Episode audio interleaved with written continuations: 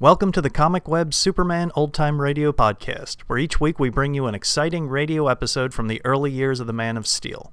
The Comic Web sells old time radio programs and comic books. Comic Web also offers two other podcasts. One is a variety of old time radio programs, and the other is a video podcast of old movie serial, cliffhangers. You can find them on our website, comicweb.com, or just type Comic Web into iTunes and you should find them. Now just sit back, relax, and enjoy this episode of Superman. Thank you. Faster than a speeding bullet. More powerful than a locomotive. Able to leap tall buildings in a single bound. Look, up in the sky. It's a bird. It's a plane! It's Superman. Yes, it's Superman, strange visitor from another world, who came to Earth with powers and abilities far beyond those of mortal men.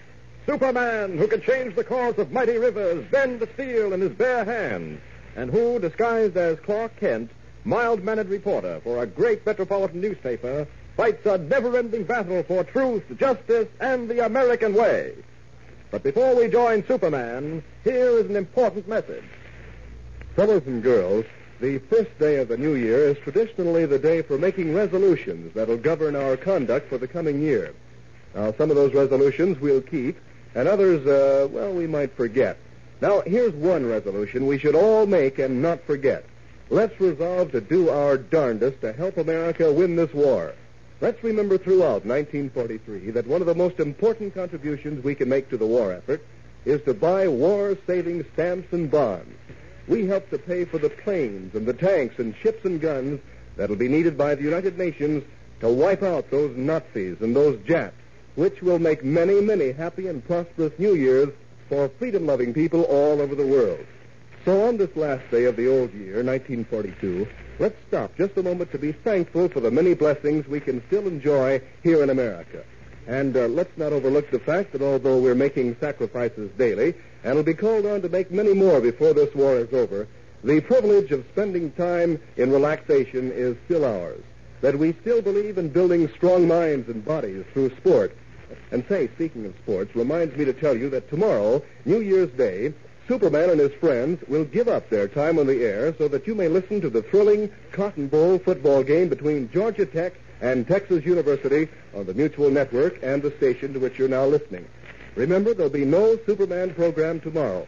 But don't fail to be with us on Monday when we start a new and exciting Superman story. So be with Superman and his friends at the kickoff of the exciting Cotton Bowl game tomorrow. And don't forget to make a New Year's resolution to buy war saving stamps regularly. Because remember this a stamp a day will pave the way to victory. And now, the adventures of Superman. As you remember, Clark Kent, Lois Lane, Perry White, and Jimmy Olsen had been aboard a mysterious tanker which they had found running in mid-Atlantic with no crew, absolutely deserted, except for the body of her dead captain. Later, after some hair-raising adventures on the ship, during which Mr. White suffered a severe cut on his head, they were rescued by a Navy patrol bomber. As our last episode ended, our friends were on their way back to Metropolis in a clipper. While discussing the still unsolved mystery of the deserted tanker, their attention was attracted by a bearded, monocled Englishman who was mistreating his dog, a Great Dane. When Lois interfered, they learned that the man was Sir Alfred Kenneth Tresida, a famous breeder of Great Danes. As Sir Alfred left to take his dog to his cabin, Kent, looking after him with a quizzical expression on his face, said, That man is not Sir Alfred Tresida. What? What? How do you know? I met Sir Alfred years ago when he was in America. I was a cub reporter then. He came here to lecture on the training of dogs, especially the Great Dane. That man is not Sir Alfred Tresida. But how can you be sure, Mr. Kent? Well, Sir Alfred had a kindly face, Jim. This man's face, well, it, it's not the same. And then there's the dog. He brought the same Dane with him. Cordelia was her name. And she worshipped the ground he walked on. Matter of fact, he was his prized pupil and obeyed his every instruction. He certainly never maltreated her the way that man did. But if he's not Sir Alfred Kenneth Cressida, who is he? Yeah, and where's the real Sir Alfred? Two very interesting questions, and something tells me we better answer them and answer them quick. Clark, if that man isn't Sir Alfred Cressida, then I think we'd better go to him at once and demand to know who he is. No, no, no, not so fast, Lois. That wouldn't get us anywhere. Let's watch him and keep an eye on him. Chances are he'll betray himself before we reach Metropolis. But you say that you know he's not Sir Alfred. Yes, I know he's not Sir Alfred, but what I want to know is why he's masquerading as Sir Alfred. Golly, Mr. Kent, what do you mean by that? Well, I mean we mustn't betray ourselves to him. Whoever he is, he's assuming the identity of someone else, and whoever does that is up to trouble. We've got to find out what sort of trouble he's up to before we tip our hand. I don't see that, Clark. I don't see it at all. Why? If he's trying to palm himself off as someone else, I think we ought to confront him with the fact that we know about it. Just because you haven't the courage to go to him. Oh, and- now, please, Lois, it's not that. I just think it's best to wait, that's all. Oh, wait, Mr. Kent. What do you think he's up to? I don't know, Jim. Not yet, at any rate. Of course you don't know, and you'll never find out if you don't go to that man and confront him with the facts. Oh, look, Lois, we're six hours away from Metropolis. I guarantee we'll find out all about that pony by the time we reach the airport. All right, Mr. Kent, we'll see. We'll just wait and see. But Lois does not wait to see. The more she thinks about it, the more convinced she becomes that the fake Sir Alfred Tracida must be confronted with the fact that his impersonation has been discovered. Finally, convinced, she determines to take matters in her own hands. Excuse me, I think I'll go to Mr. White's stateroom and see how he feels. Maybe the dressing on his head needs changing. Of course, Lois, it's a good idea. Go ahead. But Lois does not go to Editor White's stateroom. Instead, she goes to the one occupied by Sir Alfred. She knocks at the door. Yes? I'd like to see you for a moment, Sir Alfred. Yes? Oh, it's you, Miss Lane. Uh, still concerned, are you, over my treatment of the dog? Why, yes, I'd like to come in and talk to you about that. Oh, yes, yes, of course, of course. Do come in. Thank you. Well, Miss Lane, fire away. I'll try to answer any questions you may ask. Very well. Maybe you can answer this one. Why are you masquerading as Sir Alfred Tracida? I beg your pardon? I happen to know that you are not Sir Alfred Tracida. Who are you, really? Miss Lane, I've had enough trouble from you for one day. I'm afraid I must ask you to leave. Sorry, I'm not leaving till I find out who you are and what you're up to. I see. Determined young woman, aren't you? I usually get what I go after. Oh, sometimes... Sometimes, Miss Lane, one gets a little more than one goes after. Why are you locking that door? Since you are so determined to stay, I am making certain that you do not leave. Now, look here, Sir Alfred. This is becoming ridiculous. I insist. Do you see anything ridiculous about this? You've got a gun in your hand. A small automatic. Yes, and it's equipped with a silencer. Sit down, Miss Lane. You and I are going to have a little talk, and not about dogs. Sit down. Sit down, Miss Lane. There, that's excellent. Now then, where did you get the notion that I am not Sir Alfred Tracida? It would be best to tell me, Miss Lane. I suppose I have no choice. I didn't discover it myself. Mr. Kent did. Your actions with the dog aroused his suspicions. Not only that, he happens to know Sir Alfred personally. It would be better to say that he knew Sir Alfred. What? Sir Alfred Tracida is dead. Dead? Yes, I killed him. But why? What for? So that I could impersonate him. Very simple, isn't it? Yes. Yes, it is. But why are you impersonating him? I'd rather not answer that. Matter of fact, Miss Lane, I've wasted just about enough time with you, I think. You know too much, I'm afraid. And I'm going to have to shoot you right now. Drop that gun. What? Drop you! Ah, oh, Superman! Where did you come from? Don't ask questions. Go back to the lounge. I'll take care of this faker. But I don't For understand- once, Miss Lane, do as you're told. Clark Kent warned you not to come here. You might have heeded that warning. But I still Go can't- back to the lounge. Jimmy Olsen is there. Stay with him. Where's Clark Kent? He he's in his stateroom taking a nap. Now go. Yes. Yes, of course. Now then, I'd better close this door. Pretty much of a wreck, but if I wedge a chair against it, it'll hold it closed and give me the privacy I need. There we are. Oh, is coming round.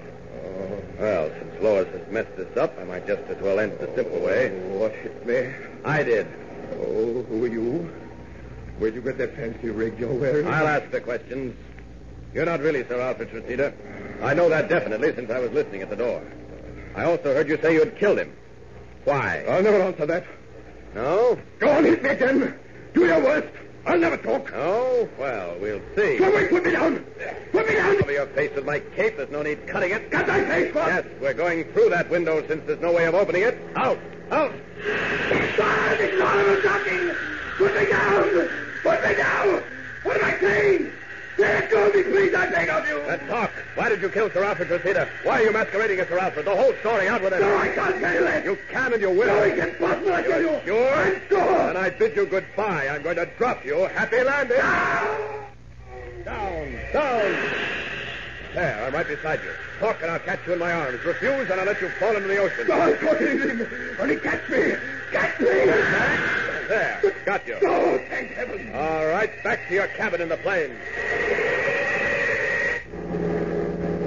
Now then, Start talking and fast. My name is von Beckmaster. I am a German agent. What? But your accent, your mannerisms. As a youth, 12 years ago, I was sent to Oxford to study. In preparation for this workhouse to do for our Fuhrer. I was brought up as an Englishman, trained to speak, act, even to think like an Englishman. See, go on. An agent was needed in America to carry out the minute details of the new war of nerves we are beginning against the American merchant marine. Wait a minute. American merchant marine. Did you by any chance have anything to do with the Albatross incident? The mysterious deserted tanker found in mid-Atlantic? Yes. My men engineered the whole affair. Go on, tell me more. How was it accomplished? No.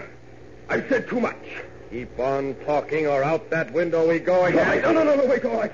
I'll go off. The submarine captured that tanker and took off her crew. We forced the radio operator to send a message for help pretending that the ship was sinking. I see. Then we quickly left the spot, taking the tanker with us under full steam. We kept her hidden until we were ready to start our mystery. Uh-huh. I think I get it. Some days ago, you sent that tanker out into the high seas with no one aboard but the old man of the seaweed. Then he wasn't really crazy. of course not. He, too, is an agent, trained to perform his task expertly. It was his job to further mystify those who came across the ship. Now I see how all this ties in with your so-called war of nerves. Haunted ships, ships returned from the grave, ships running without crews, dead captains reappearing at dinner tables. All part of a plan to terrorize the sailors of the American Merchant Marine. Yes, that's exactly what we planned. Well, I'll say one thing. I'm afraid you don't know the American Merchant Marine. Your trick was a good one, but I'm afraid it would certainly have fizzled. I don't think so. We Germans are never wrong. Oh. Tell that to the Russians. Well, all right. Get on with it. How and why did you impersonate Tresida? Well, it was done to get one of our agents into America. We knew Tresida was coming to America. Because I looked something like Tresida, it was arranged that I should make myself up to look as much like him as possible, kill him, and take his place in the plane. I carried out my assignment to the letter. So it seems. Evidently, the dog, which of course I was forced to bring with me, gave me away. Well, now that you know the entire story, what are you going to do? What am I going to do? Just this. No! Now, resume my disguise of Clark Kent and turn this Nazi over to the captain. I think he might be called Superman's New Year contribution to the war effort. And so ends another thrilling and baffling Superman mystery.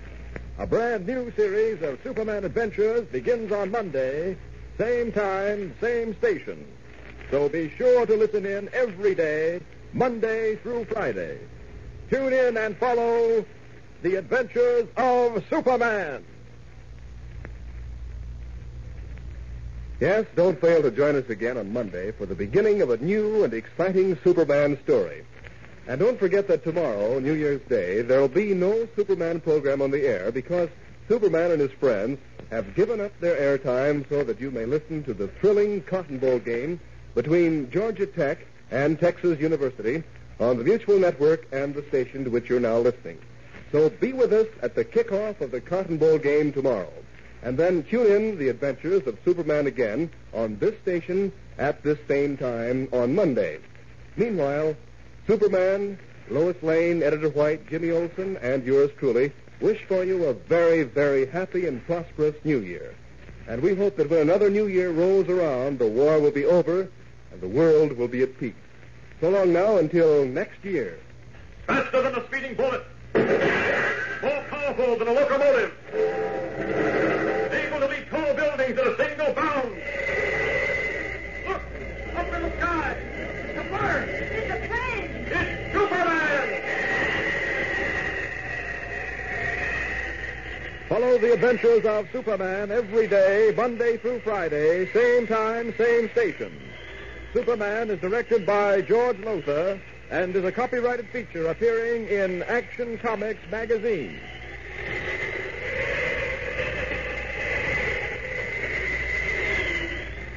This is Mutual.